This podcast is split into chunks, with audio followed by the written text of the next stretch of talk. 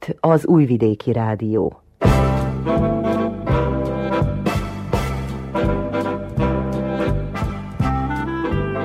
Mozaik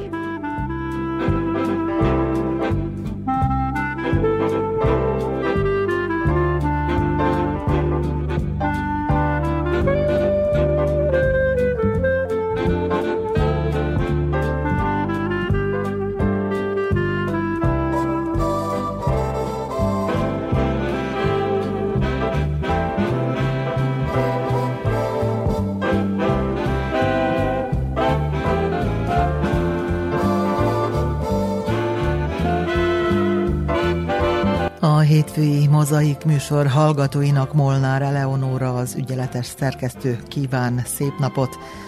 Ma is több témával készültünk. Az első órában Kishegyesre megyünk, Pataki Rózsával, a Nyugdíjas Egyesület új elnökével Brezovski Andrea beszélget.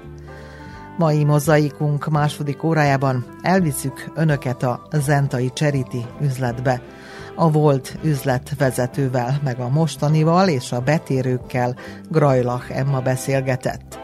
A Vajdasági Magyar Cserkész Szövetség kiképző tábora idén elmarad, de a körzeti táborokból most sincs hiány, tudtuk meg az elnöküktől, akivel Kónya Kovács Otília beszélget majd. A harmadik óránk szokás szerint vegyes lesz, nagy Nándor jegyzete ma a csalás vagy ámítás körül forog, majd Ózer Ágnes élet és történelem könyvének következő fejezetét hallgathatják, amiből megtudhatják, hogyan lett Újvidékből fürdőváros. Az utolsó fél órában, meg az Újvidéki Rádió M stúdiójában készült felvételekből válogat Horváth Csaba. Tartsanak velünk!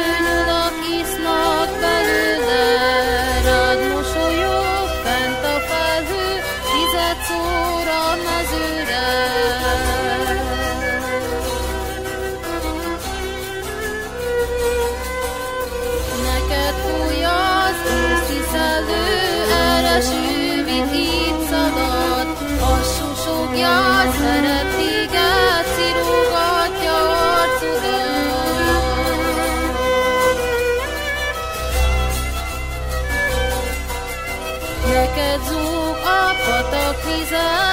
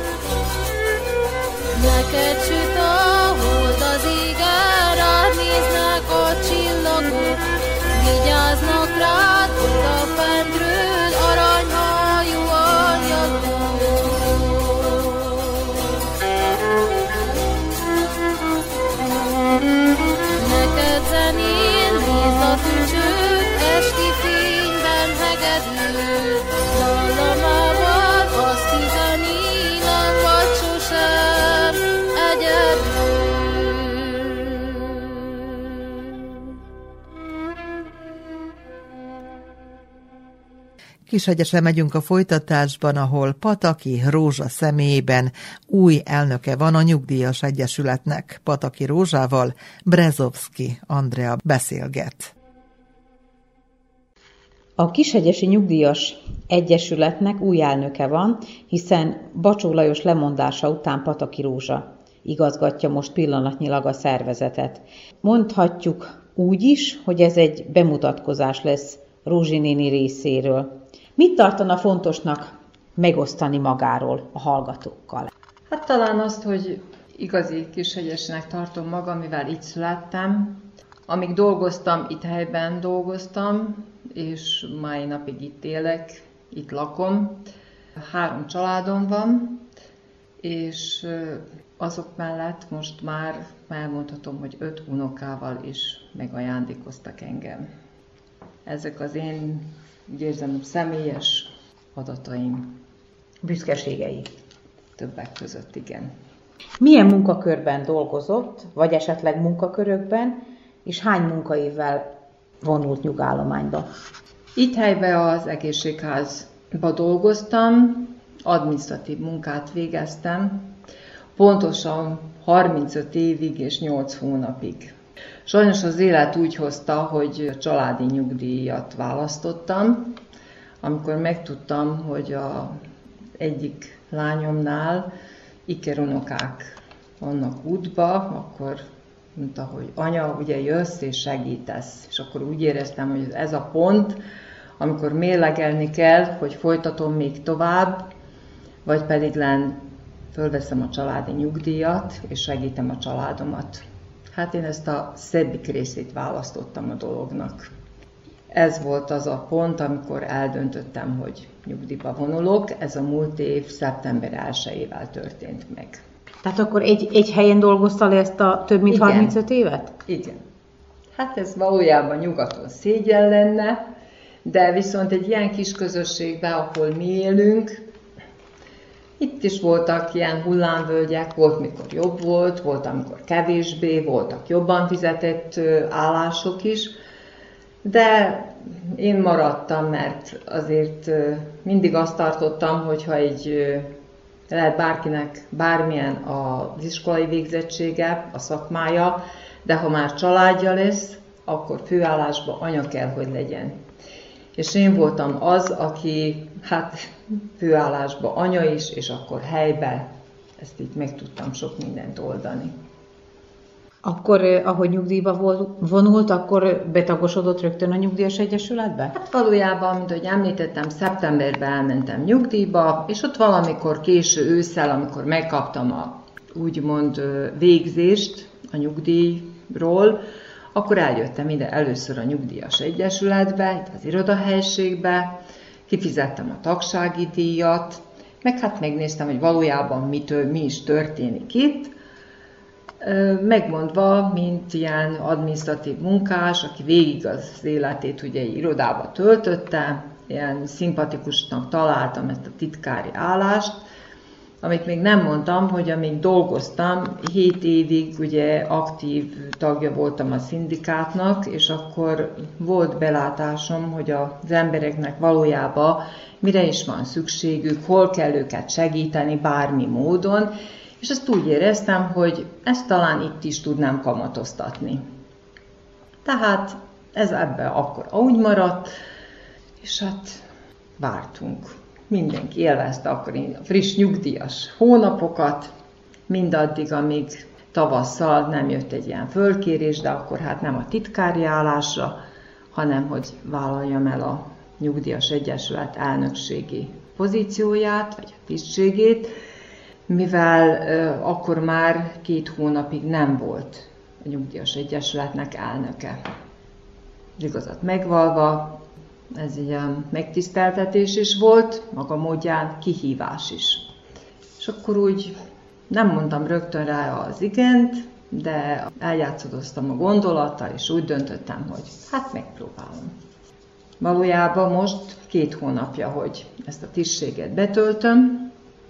Úgy érzem, hogy némi kis változás történt, de hát remélem, hogy majd még ezután jönnek a nagyobb dolgok milyen indítatásból vállalta el ezt a pozíciót, És milyen tervei vannak most így két hónap után esetleg, amit a közeljövőbe még tudnának esetleg valósítani?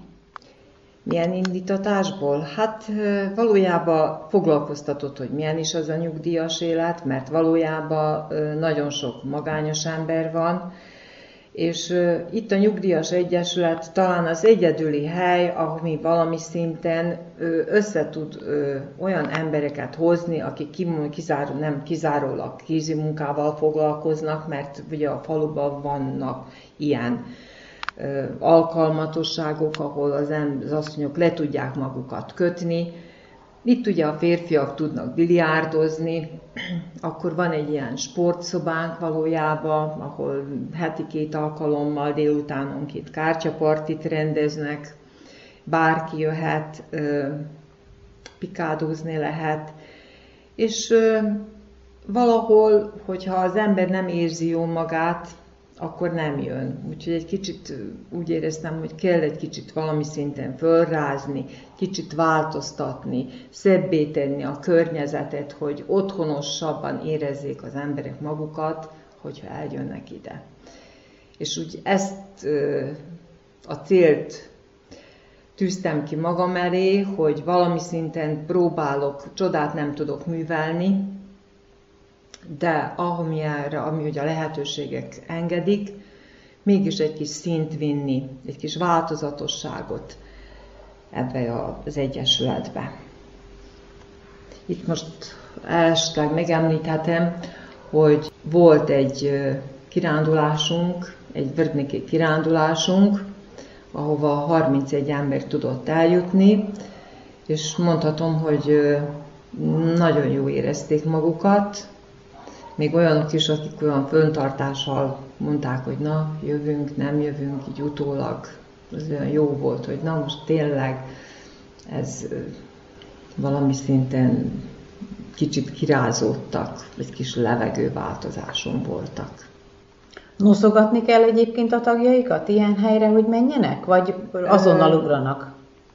Hát az igazat megvalva nem nagyon kell noszogatni, mert valami szinten ki vannak az emberek éhezve arra, hogy valahova kimozduljonak, valami történjen velük. Most még egy lehetőség van, hogy heti szinten öt ember el tud jutni Mórahalomra a fürdőbe. Most ez úgy működik, hogy bejön ide az irodába, és akkor mondja, hogy melyik dátumon szeretnék menni, heti szinten egy.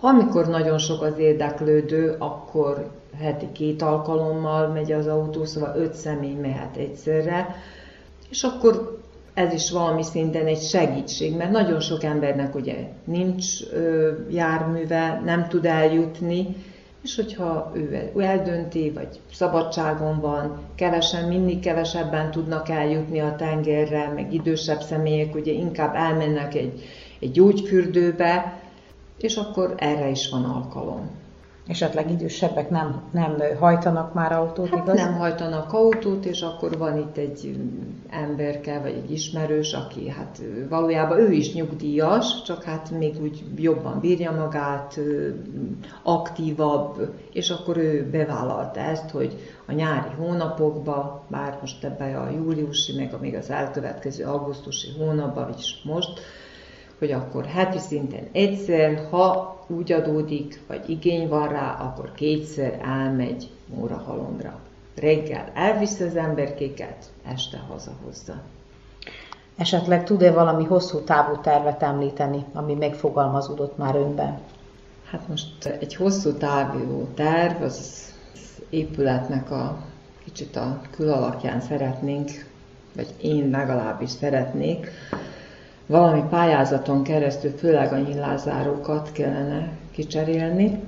Természetesen van itt ilyen szigetelési probléma is, hát azután ugye a meszellés. Ezt többnyire van egy ilyen elképzelésem, hát hogy mennyire lesz sikeres, külföldön szeretnék pályázni ezekre a dolgokra. Mi sikerül belőle? Mondták, hogy lehet, hogy az első évben nem, de kitartónak kell lenni, és akkor hát, ha, hát, ha sikerül és bejön. Esetleg a munkaévei alatt volt lehetősége tapasztalatot szerezni a pályázás terén?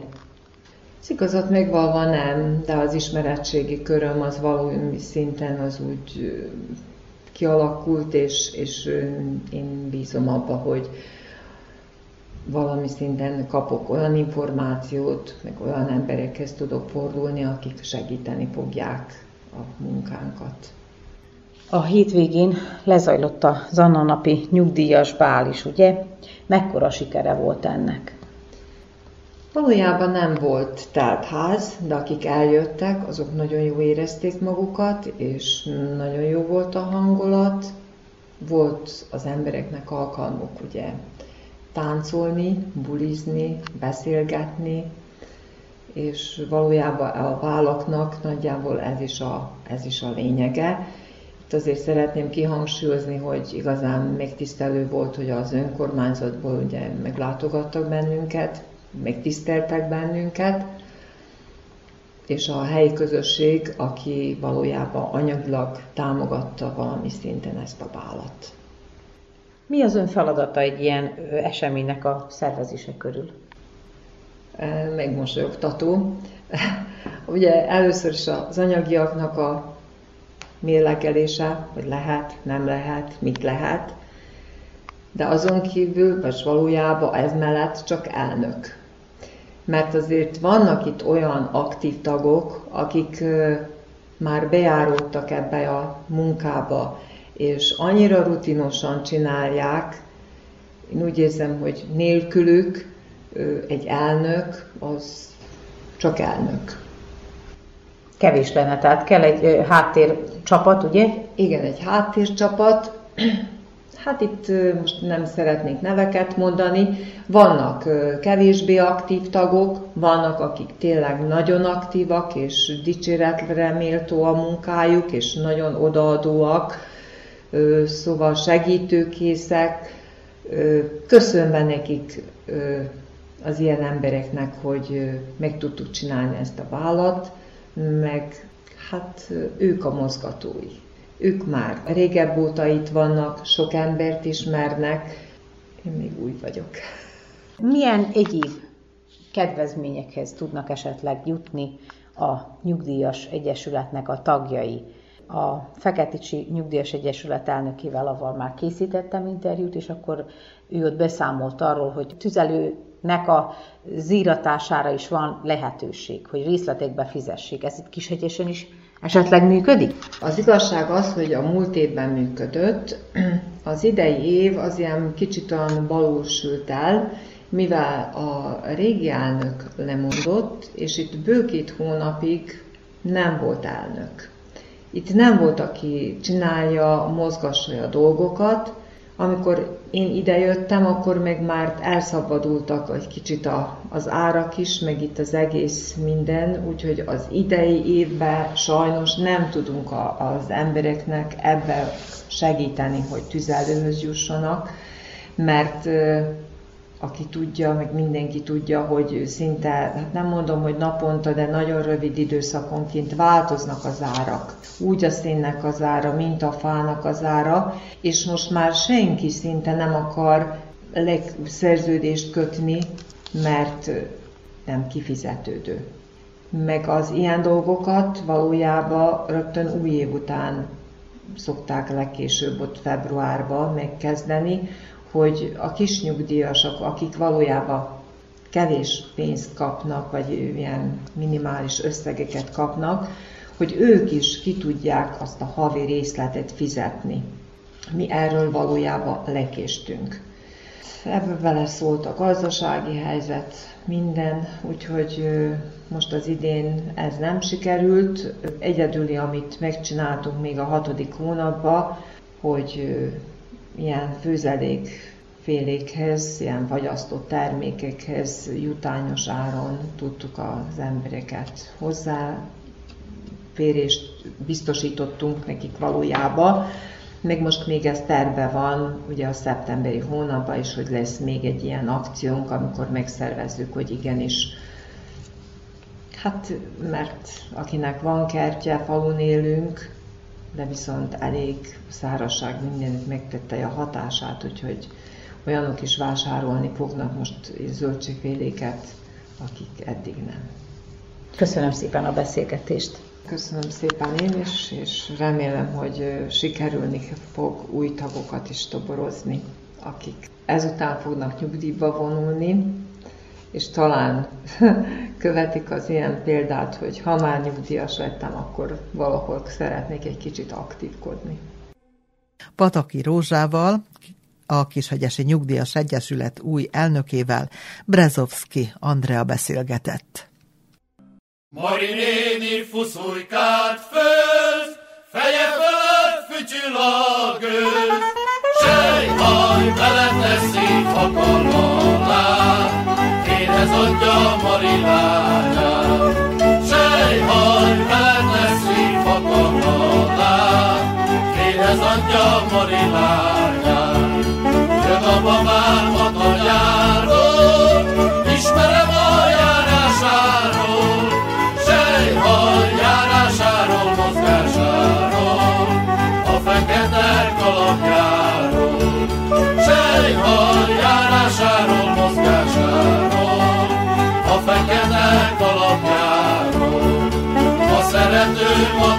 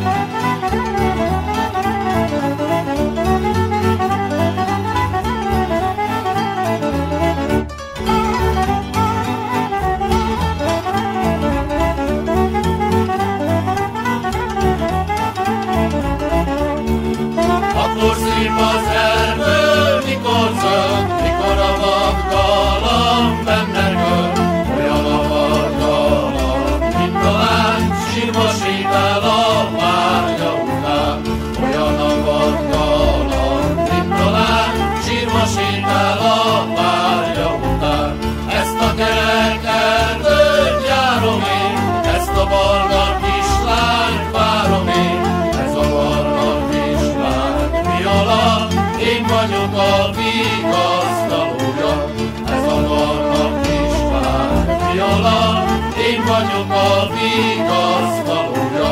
Jaj, de sokat jártam, fáradtam, mikor házasodni akartam, nem találtam kedvemre való, csak az a szerető, aki volt, nem találtam kedvemre való, csak az a szerető,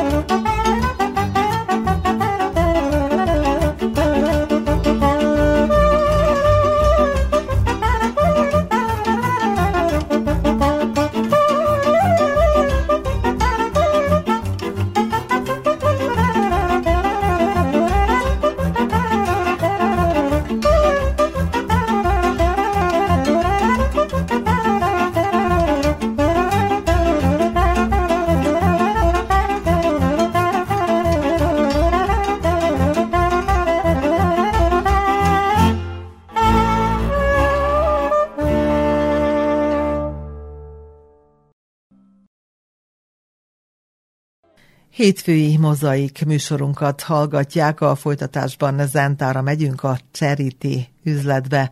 A Charity-be, ahol apró pénzért lehet megvásárolni azokat a szívesen várt adományokat, amit a jótékonykodók, ahelyett, hogy kidobnának, bevisznek az üzletbe, hiszen sohasem lehet tudni, hogy kinek lenne még szüksége az adományozók számára már feleslegessé vált portékákra.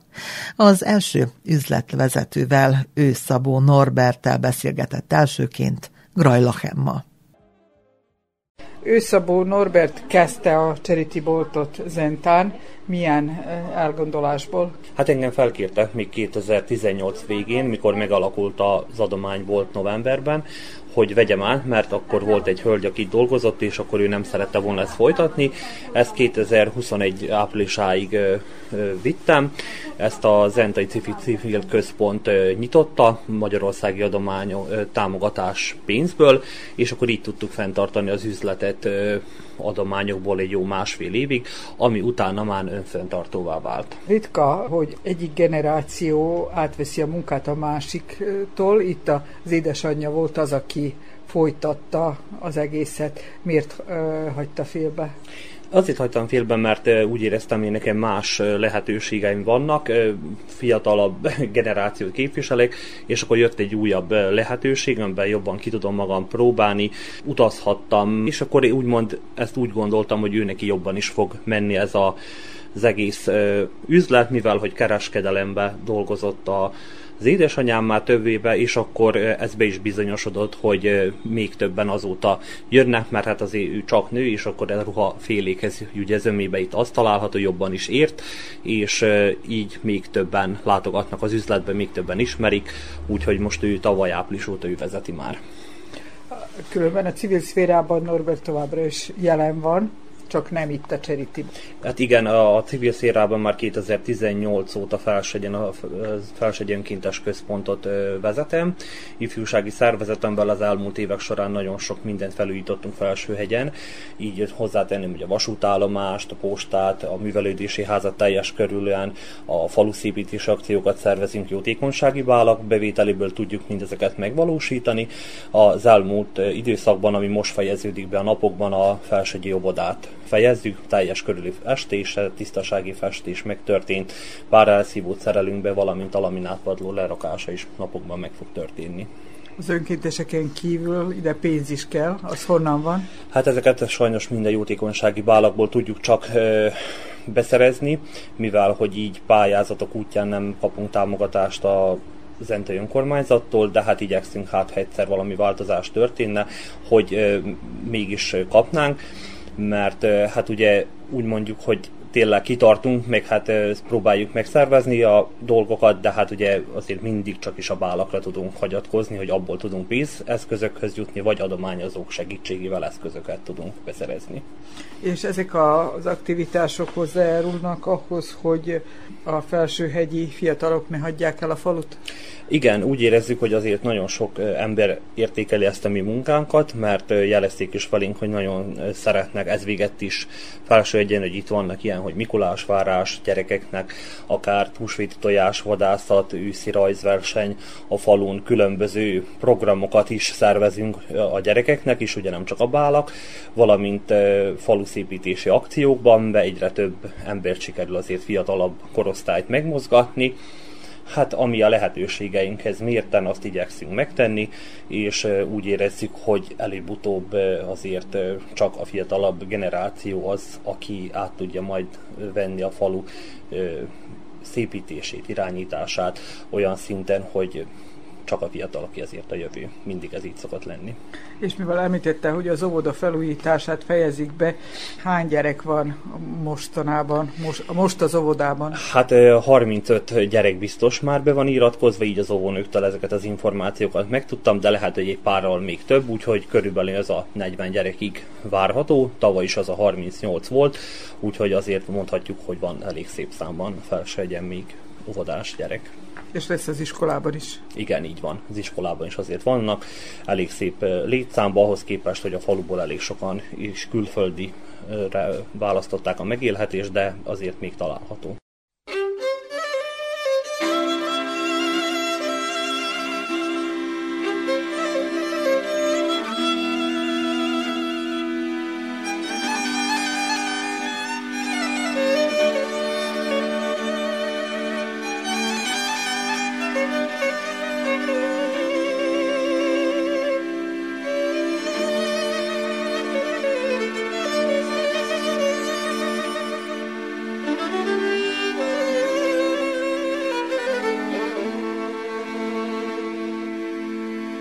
Szabó Márta hogy fogadta a fiának a az ajánlatát, hogy vegye át a Charity boltot? Hát nagyon örültem neki, mert azelőtt is jártam be az üzletbe, besegítettem neki, mikor volt valami árut hoztak, vagy valami nem győzt, akkor besegítettem neki, és uh, én mindig is kereskedőként dolgoztam, meg az is szerettem volna lenni kislánykorom óta, úgyhogy bírom folytatni, dolgoztam kereskedőként, de viszont ott uh, abba hagytam, ez hosszú történet, és nagyon örülök, hogy itt ugyanezt folytathatom a maga módján. Én határozom meg a dolgokat itten, úgymond, hogy főnök vagyok, és akkor úgy csinálom, ahogy nekem jó esik, meg ahogy én szeretném. Ám ez, a, ez az üzlethelység különbözik a klasszikus boltoktól, hiszen itt nem úgy megy a kereskedelem, mint egy igen, klasszikus igen. boltban. Nem úgy megy, azért is jó, mert ide nagyon sokan járnak be olyanok is, akik rászorultak, tehát nagyon örülnek, és ezt nagyon-nagyon jó látni, hogy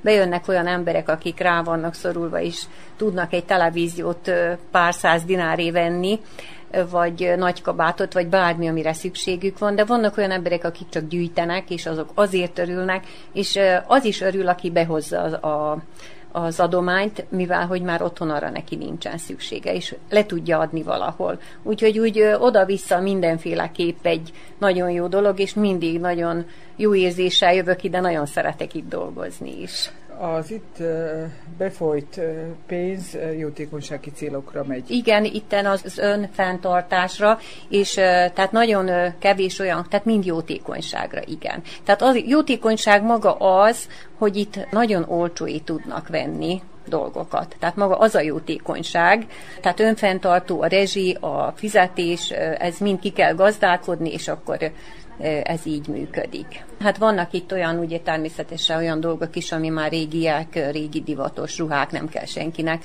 Azokat vannak asszonyok, pláne téli szezonban, akik összevágják ezeket, válogatják ezeket az anyagokat, és összevágják rongypokrócnak, gombolyakba hajtják, és vannak ismerőseink, akik viszont megszövik ilyen ülőpárnának, rongypokrócnak, és akkor már mondjuk ilyen művelődési házat már teljesen az ülőpárnákat megcsináltuk innen, tehát ilyen dolgokra használjuk fel. Az entaiak köztudatában ez az üzlet? Egyre jobban benne van, és nem csak az entaiak, hanem már Bánátból is sokan átjárnak, hogy hallom, és másik községekből is, mert én úgy tudom, Kanizsán volt, de ott már azt hiszem úgy hallottam, hogy megszűnt, és elég sokan eljönnek, hoznak is, pláne mondjuk volt egy bánáti, aki kiürítették a házat, és mindenféle tárgyukat, nem csak a ruhaneműt, hanem a tárgyakat is. Most nagyon sokan arra asszociálnak, hogy ruhaneműt hoznak, hogy ide csak azt lehet hozni, nem csak ruhaneműt, hanem olyan tárgyakat, amit már nem használnak a háztartásba, vagy legyen a szerszám, vagy egy pohár, vagy váza, vagy egy mikro, vagy babakocsi, amire már nincs szükségük. Tehát nem csak ruhaneműt várunk, hanem tárgyakat is. Azt is kapunk, csak azt jóval kevesebbet. És van rá, vagy volt rá példa, hogy sajnos el kellett utasítani, mert szerint nem ide való? Az nem, a nem utasítottuk el, nem, nem volt arra példa, nem utasítunk el senkit. Nem, nem. Van, aki ugye nem méri föl, azt hiszi, hogy még az ugye jó lesz, az a ruhadarab. No, olyan tárgyat nem veszünk át, ki is van írva, ami üzemképtelen, hajszárító vagy bármi, ami nem üzemképes, de viszont azt sem hoztak olyan, mindegyik üzemképes volt a régebbi típus is, de minden jó volt, úgyhogy ilyenre nem volt még példa. És uh, arra sincs példa, ahogy látom, hogy ö, üresedjen a bolt, hiszen dugik tele van. Dugik tele van, mindig pakolunk, pakolunk, vannak még önkéntesek, akik nagyon szeretnek, bejönnek, segítenek, pakolunk, válogatjuk, rakjuk, ö, szoltírozzuk, mert ugye mindig ö, hoznak, és egy, egyik ilyet hoz, a másik olyat hoz, a harmadik olyat, és akkor ö, tehát nagyon sok ö, munka van itt emellett, hogy, hogy sok áru is van, sok mm, holmi, amit behoznak, meg tárgyak is vannak valamennyi. Úgyhogy sok munka. Más helységekben lévő boltokkal, vagy Magyarországon lévő boltokkal van-e kapcsolatuk? Nincsen, nincsen. Mi fejlesztettük föl ennyire, hogy megismerjük, itt kicsit hirdettük az üzletnek, egy kis új arculatát adtunk, a kirakatot átrendeztük, egy kiírtuk, a, hogy milyen üzlet ez, de viszont nincsen kapcsolatunk, nincsen. Szoktuk így az interneten köröztül elejében néztük, hogy hogy is működik ez a dolog.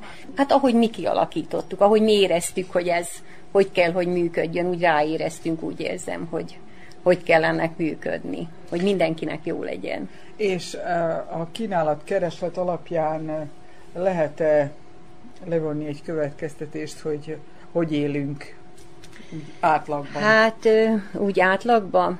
Hát egyre többen jönnek és vesznek, mivel hogy az üzletbe mondjuk csak egy vegyünk egy inget, hogy 2000 dinár, 1500-2000 dinár, itt viszont 50-100 dináré tud egy gyönyörű inget, csak most ezt hozom példának, vagy egy cipőt, vagy papucsot, vagy bármit vásárolni, és ma is volt egy hölgy, aki hozott árut, de viszont vitt is nagyon sok mindent, és nagy örömmel vitte, pedig nem úgy nézett ki, hogy ő erre rá van, meg gyönyörű holmit is hozott be, de azt mondja, annyira megtetszett neki nadrágok, meg ingek, és és örömmel vitte is a dolgokat, mivel hogy amit ő hozott, az már neki kicsi, viszont amit talált, az, az viszont jó neki, és, és nem ilyen módon. És nem, és van, aki mondják, hogy szégyel, hát ne szégyeljen senki, mert ez nem arról szól, hogy itt azok járnak, akik akik szegények nem, ide azok járnak, akik beadják, meg szeretnek egy kicsit változatosabban ötözni, egy kicsit, tehát meg kell keresni, nagyon sok minden van, meg kell keresni, ez tény, és valahogy idő kell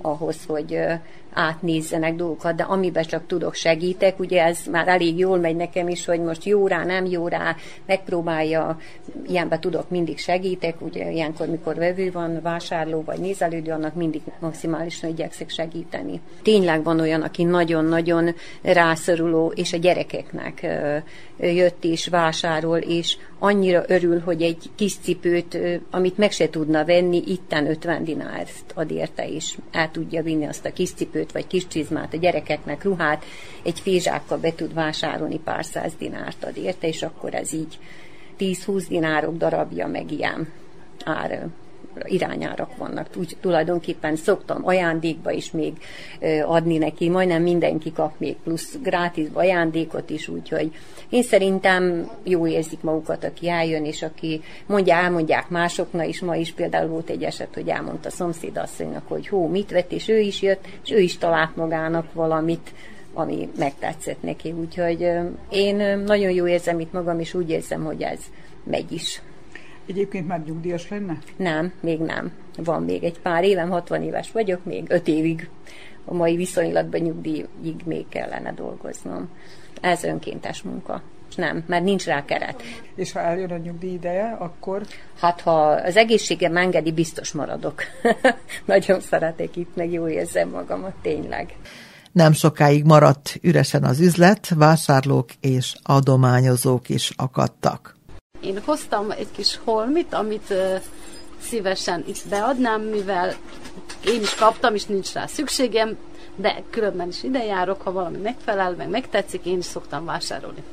Vannak szép minőséges dolgok, amit most nem lehet venni, mert a mi mostani ruhák, amiket veszünk, mint műszálas, kínai, tehát ez egy régebbi ruhák, de még mindig örömmel lássuk őket, mivel már van dolog, amit rég el is felejtettünk, hogy létezik.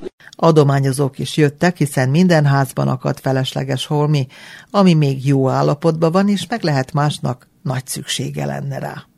Hát jövet menet, meg az a rádióból hallottunk, hogy ilyesmi létezik, és nagyon örülök neki, mert így még valaki tudna, tudja használni azokat a ruhaneműket, vagy tárgyakat, amik otthon már nem kellenek, és akkor most ilyen lomtalanításban vagyunk otthon, és akkor ezért gondoltam, hogy hát ha valakinek még ez jó jön, hiszen se szakad, se kopott, csak éppen már nem kell.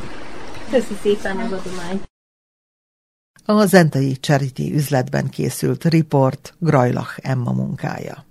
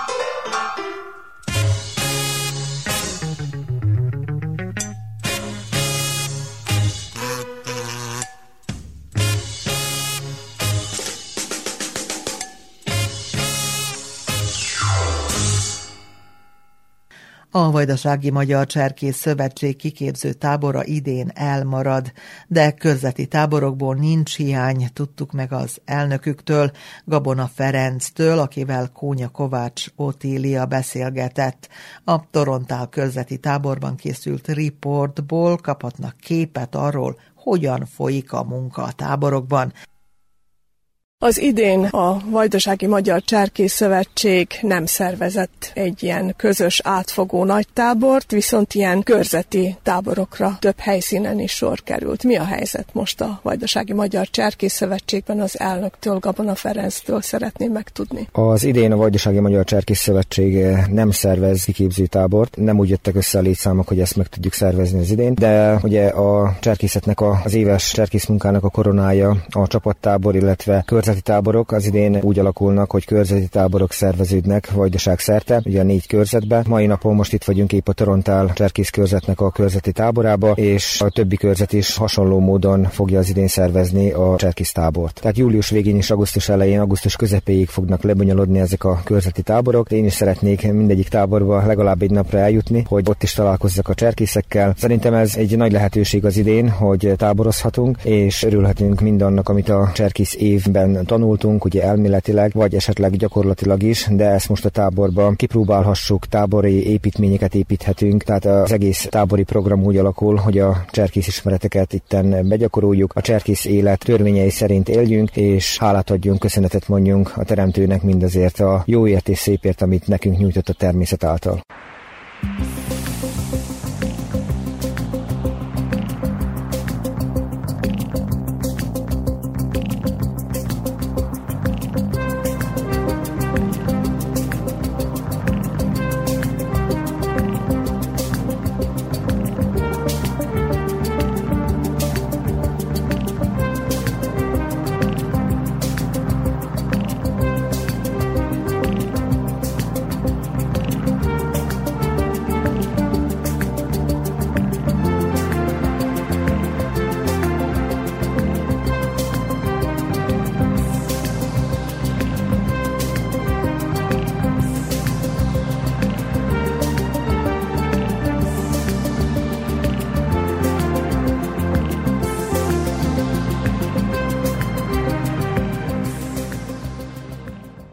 Itt vagyunk közel a Tisza parthoz, és javában zajlik a Torontál körzet nagy tábora a muzsiai határban. Süveg Hilda a tábor parancsnoka. Mit lehet tudni erről a cserkész táborról? Nagy tábornak igen nagy tábor, de nem olyan sok napos, csak három nap, illetve négy nap, három éjszaka, de viszont nem is tudtunk volna többet kihozni belőle, mivel a cserkészeink többnyire kis cserkészek. Hányan vannak a gyerekek? A gyerekek közül vannak 22-en, a táborba viszont 30-an tartózkodunk. És hogy zajlik itt a munka? Mit lehet arról elmondani? 7 órakor van az ébresztő, reggeli tornával kezdődik, ami éppen nem mindegyik gyereknek füllik a fogához, de alkalmazkodnak. Aztán délelőtt folyamán vannak programok, úgy kézügyes program, vagy séta, vagy játékok, délután úgy szintén folynak a foglalkozások, akár játék, akár kézműves foglalkozások, akár valami szalonnasütés, vagy cserkészkenyérsütés, mindig más a programunk. És különben most mi zajlik jelen pillanatban? Itt úgy hallottam, hogy próbáztatás, mert miért is van ez a próbáztatás, vagyis a tudásuk fölmérése? Igen, jelenleg a próbáztatás, a tudásfelmérés zajlik. A bármi a gyerekeknek úgy mondtuk, hogy ez akadálypálya, de az abból az okból van, hogy estére a mai tábortűznél fogadalom, illetve ígérettétel lesz. Ez mit is jelent ez az ígéret, illetve a fogadalomtétel? Az ígéret az azt jelenti, hogy a kis cserkészek megkapják a kék kendőjüket, a cserkészek pedig cserkészfogadalmat tesznek,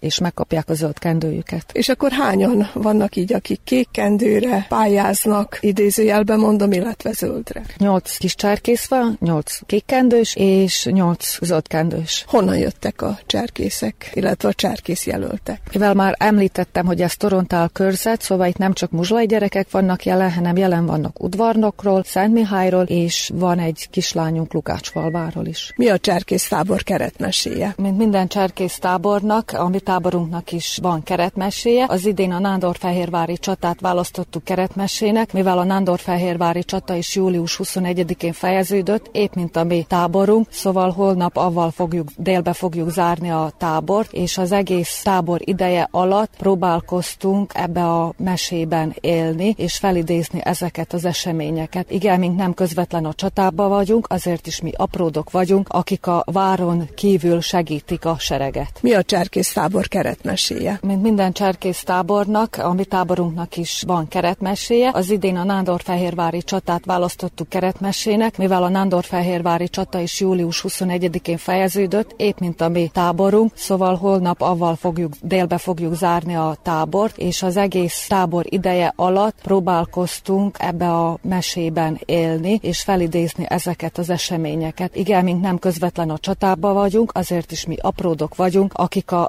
váron kívül segítik a sereget.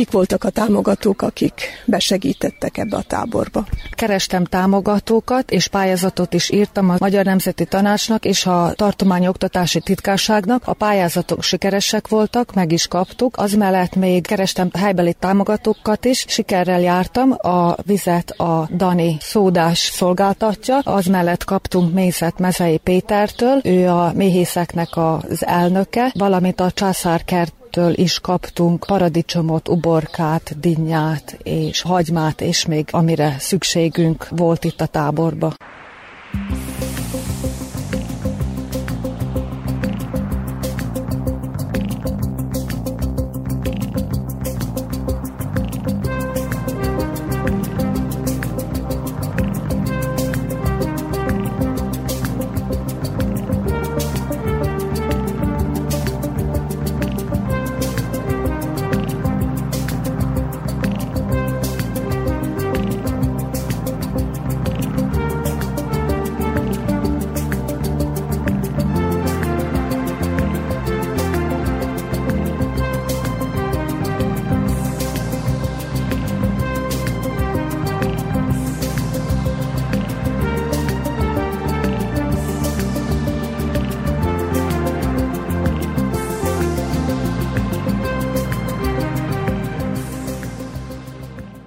Ebben a cserkésztáborban gondolom, hogy amilyen fontosak az állomások, amilyen fontos magába a tábor, olyan fontos itt a konyhai rész is. Minden háttéri munka itt folyik, elkészíteni a finom étkeket, bekészíteni a tisztálkodási szereket, mosogatáshoz, ami kell a gyerekeknek. Úgyhogy mi vagyunk az úgynevezett háttéri csapat a tábornak. És mi finomságok fűttek itt? Több mindent készítettünk, például volt bagolylátta húspogácsa pityóka hasábokkal, volt édes gyermeköröm tejjel, zöldséges kavalkát ércesonkával, parázson sült kígyótészta sertés finomságokkal, tésztakupac paradicsomos húsdarával, sárga és piros élményfalatok, különböző neveket adtunk, ugye, hogy kicsit érdekesebb legyen a gyerekeknek. Ma például fuszújka leves lesz tiszai körettel, délután uzsonnára lehelpikulája lesz, azt kapnak a gyerekek. Készítik is majd maguknak, ez van terve, és akkor utána elfogyasszák. Estére pedig kukoricabundába sült füstli lesz nekik vacsorára. Most, hogyha ezt lefordítjuk, akkor ezek mik? Hát a lehel pikulája lesz ugye a kürtös kalács, mivel hát lehelnek volt kürtje, ahogy tudjuk is. A fuszújka leves tiszai körettel az bableves lesz, különböző salátákkal, kevert salátával. Kukoricabundába sült füstli, az az úgynevezett korndog. A bagolylátta húspogácsa pityóka darabokkal az rostéjon sült pleszkavica, és sült krumplit kaptak mellé.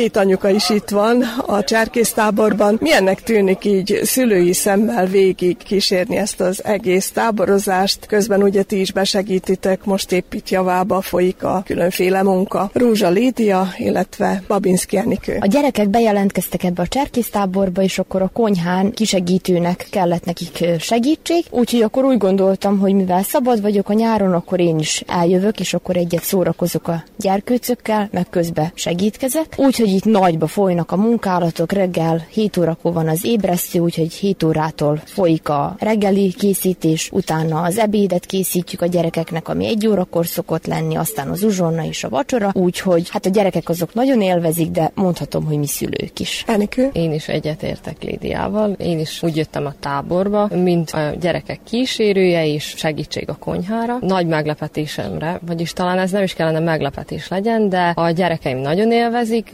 Gondoltam, hogy majd éjszaka félni fognak, de nem félnek, úgyhogy talán a jövőben nem is lesz rám szükség csak a konyhán, úgyhogy nagyon élvezik a tábort.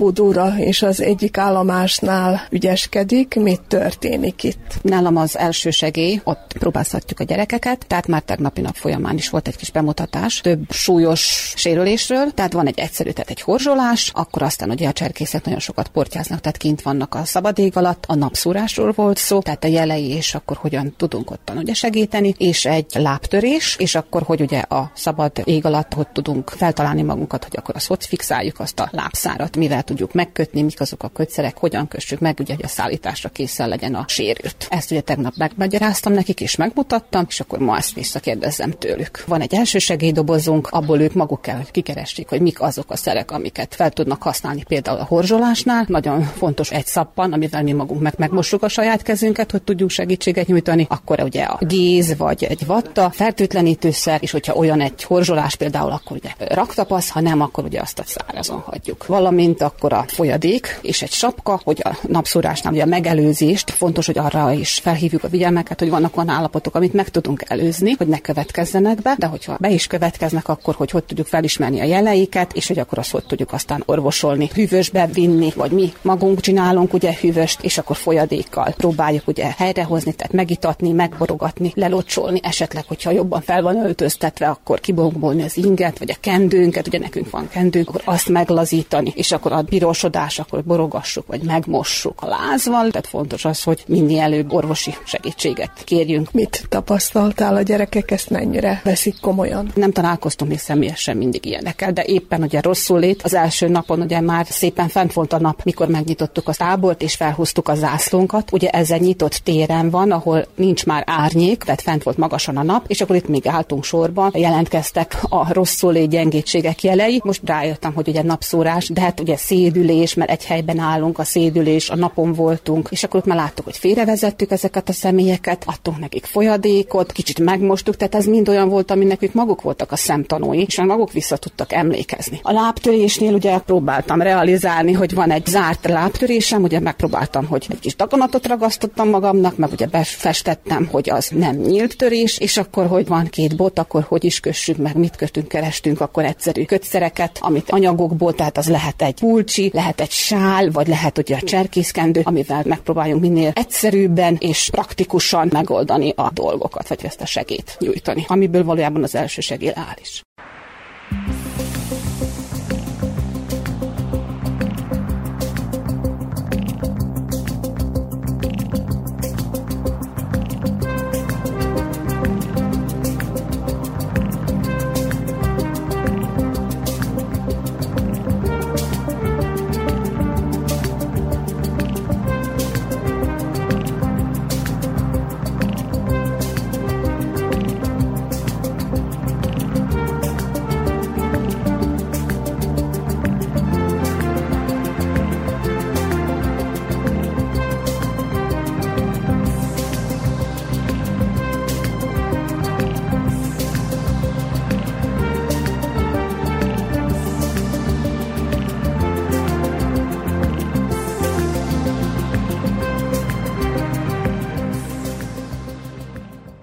Itt mi zajlik nálad, Sivegemma? Nálam a róvásírás tanulják, amit a magyarok használtak, amikor a Kárpát-medencéhez értek, még a honfoglalás ideje előtt. Mennyire nehéz ez a gyerekeknek, mit tapasztalsz? Betűk helyett inkább ilyen rajzformák, rajzmotívumok vannak. Most attól függ valakinek könnyebb, valakinek nehezebb megjegyezni. Te viszont egész jól tudod a róvásírást. Úgy tudom, hogy épp a jó korában leolvastad, hogy mi volt rátetoválva egy fiatal emberre. Hát igen, mint mondtam, a motivumok, szóval a rajzmotívumok miatt nekem most könnyebb volt megjegyezni. Milyen itt a táborban? Kellemes hangulat, barátságos, családias. És te milyen pozícióban vagy?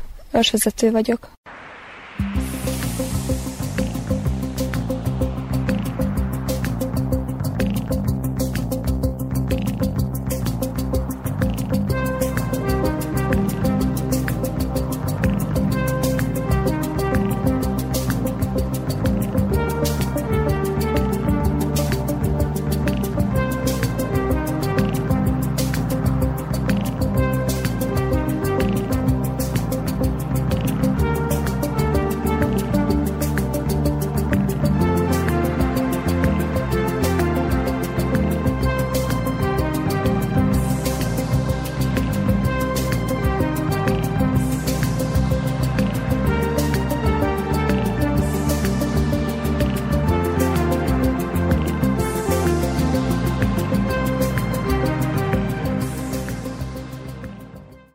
Lázár Emiliánál mit tanulhattak meg a fiatal cserkészek, illetve cserkész jelöltek? A cserkész egyenruhának a helyes viselését tanulhatik meg, és hogy az ingen milyen jelvények szerepelnek, vagy hasonlóak, és hogy milyen színű kendők vannak, és hogy mi minek a jelentése. Nehéz ezeket fejben tartani, vagy megtanulni?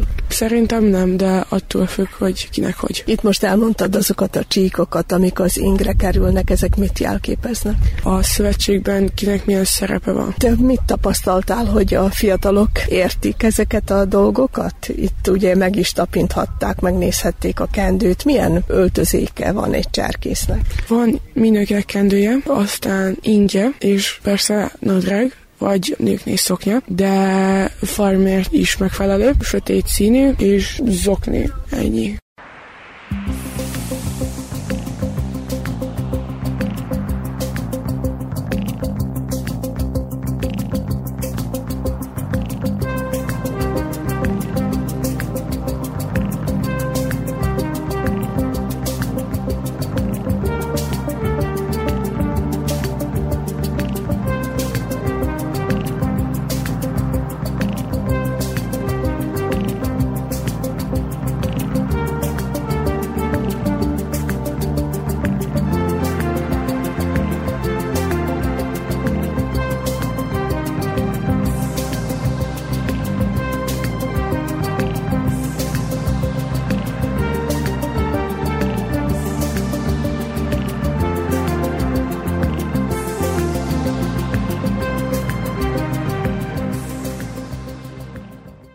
Gulyás Dominika vagyok, Szent Mihályról. Jelenleg itt tenni az állomásnál állatlábnyomokat párosítunk össze a megfelelő állatokkal, valamint növényeket. Milyen állatok lábnyomait lehet itt megtalálni, és milyen növényekről van szó? A legfőképp vadállatoké, mint például őz, vatkan, hiúz és hasonlók. Növényeknél pedig, amik ki lettek választva, az a gesztenye, a tölgy, a juhar és még ez hasonlók. Tehát ami itt a környékünkön azért nagy vonalakban meg is található. Igen, pontosan. És ezt a gyakorlatban például egy őznyomat be lehetett mutatni eddig? Igen, tegnap voltunk túrázni, és a túra során sikerült egy ilyen ősz lábnyomra ráakadnunk, amit Dóra bemutatott nekünk, szóval lehetőségünk volt ezt megvizsgálni. De gondolom, hogy vatkannal még azért nem találkoztatok. Hát hála Istennek nem, nem kellett elfutnunk előle. Ilyen eset nem volt, lábnyomával sem, talán majd a közeljövőben.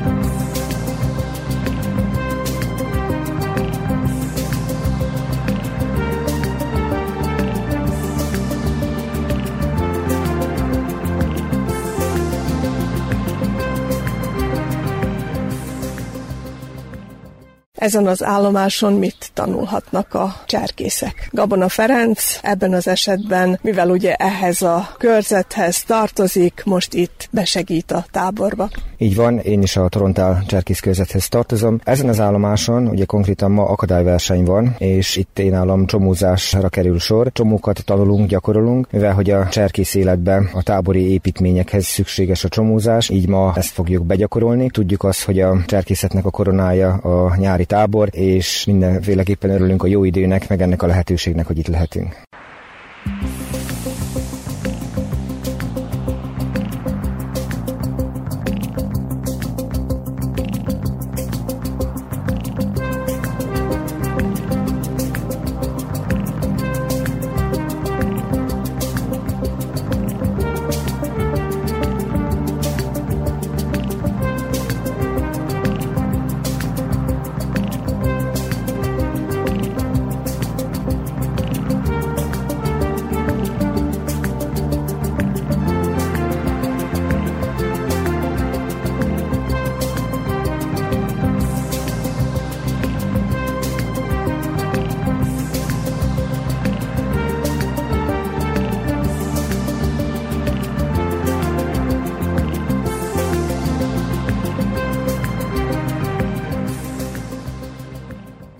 Miklós Adrián éppen tartja a kis bemutatót, illetve kérdezi vissza, hogy ezeket megtanulták a lányok. Mit is? Hát az egyik legfontosabb dolog, amit a tábor alatt tudniuk kell, mit hozzunk magunkkal. Fontossági sorrend kialakítása, és ugye bepakolni a túratáskába. A feladat abból áll, hogy egy föltételezett egynapos túrára kell bepakolniuk, ott alvós túra, tehát kell hálózsák nekik, kell alá polifóm, kell a tisztálkodási szereik, étel, és így tovább. Viszont vannak kis beugratósok is, például mint a hajlak, az olaj, a tésztaszűrő, a címerünk, amit abszolút nem fontos magunkkal cipelni, még azt is a rakás tetejére. Úgy gondolom, talán ez az egyik legkönnyebb megálló, de azért csak is kicsit megmozgatja az agyadat, hogy most szükséged van arra a dezodorra, vagy nincsen. De a gyerekek tényleg eddig lenyűgözően teljesítenek, úgyhogy eddig úgy áll, hogy nagyon-nagyon jó cserkészeink lesznek. Egyébként mi az a legfontosabb három dolog, ami be kell, hogy kerüljön a táskába? Na most, a legfontosabb az első, ami visz mindent a tűz, tehát gyufa, bicska és folyadék. Ez a legfontosabb, amit magunkkal kell vinni. Ezek mellett ugye tekintettel a túrára is majd, hogy milyen hosszú, hány napos, így alakítjuk ki a táskánk tartalmát.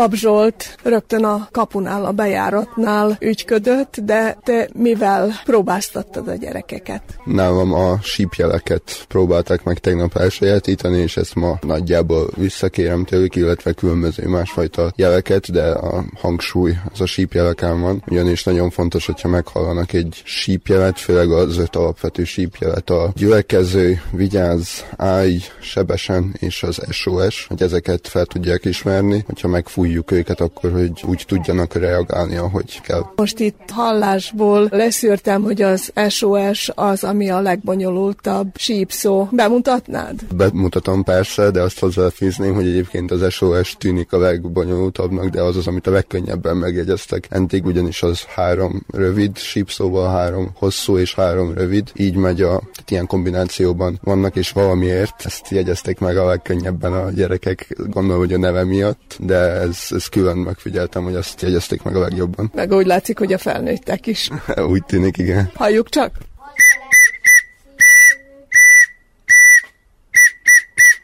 A cserkésztábori riportot Kónya Kovács Otília készítette.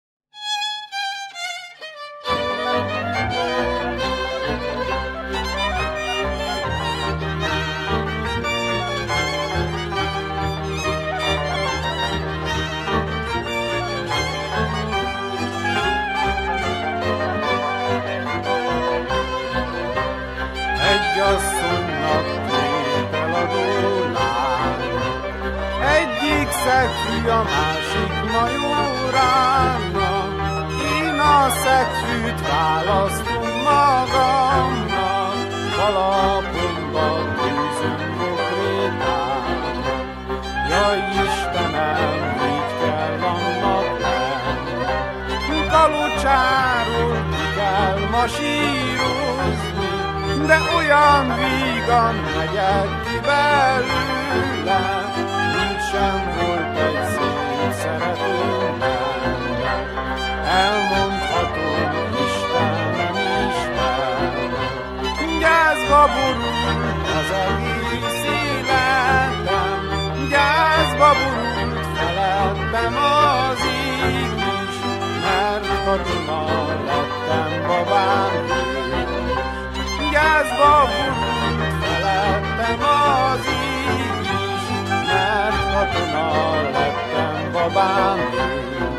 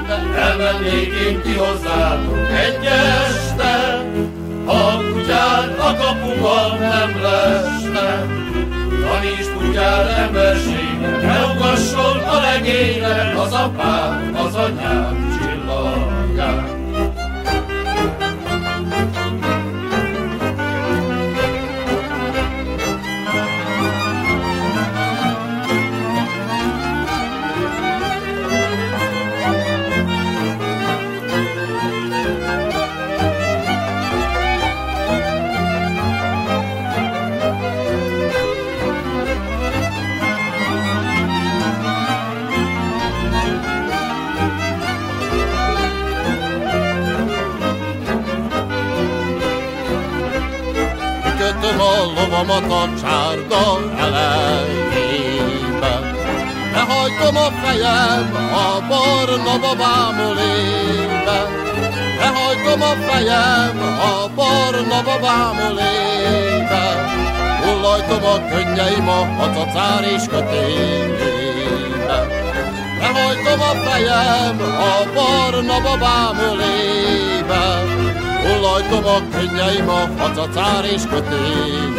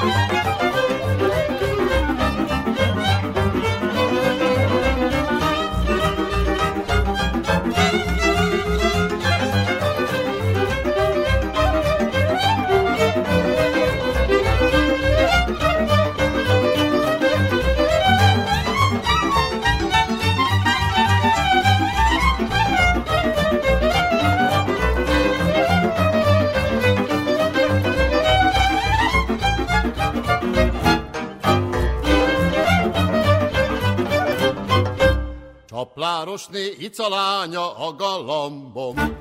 Minden este kikenyegöl az ablakon, Karjával integet, gyere be, ha lehet, Megölellek, megcsókollak, hogyha szeret. Karjával integet, gyere be, ha lehet, Megölellek, megcsókollak, hogyha szeret. Becsapott a csaplárosné icalánya, Jóbor helyett vizet öntött a pohárba,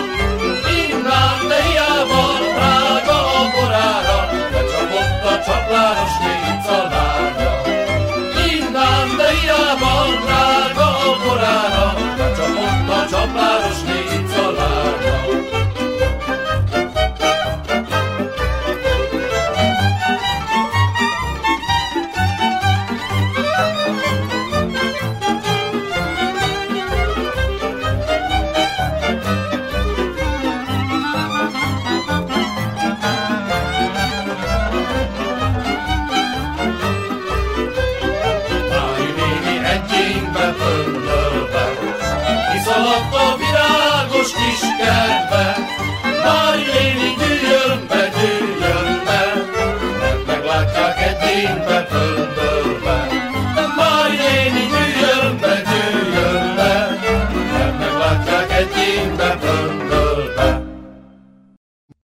juhászok így élnek, úgy élnek, ha nem lopnak, cserélnek, cserélnek. Eladják a kosokat, juhokat, hisszák a jó cikronyos borokat. Hely, te nadrág, kis nadrág, kis nadrág, részeges lett a gazdád, a gazdád. Ha részeg is, hagy legyen, hagy legyen, arra gondja senkinek ne legyen. Ha részeg is, hal legyen, hal legyen, senkinek ne legyen.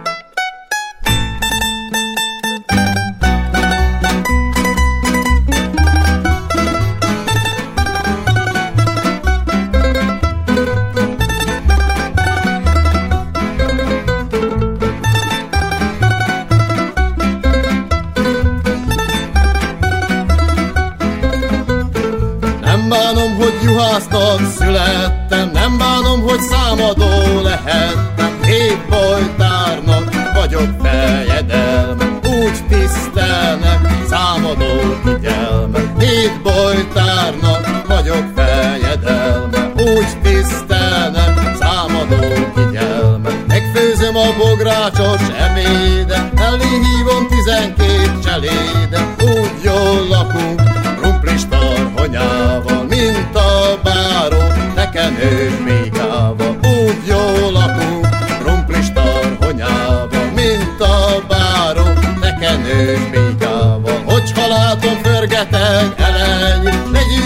și vegan tătăi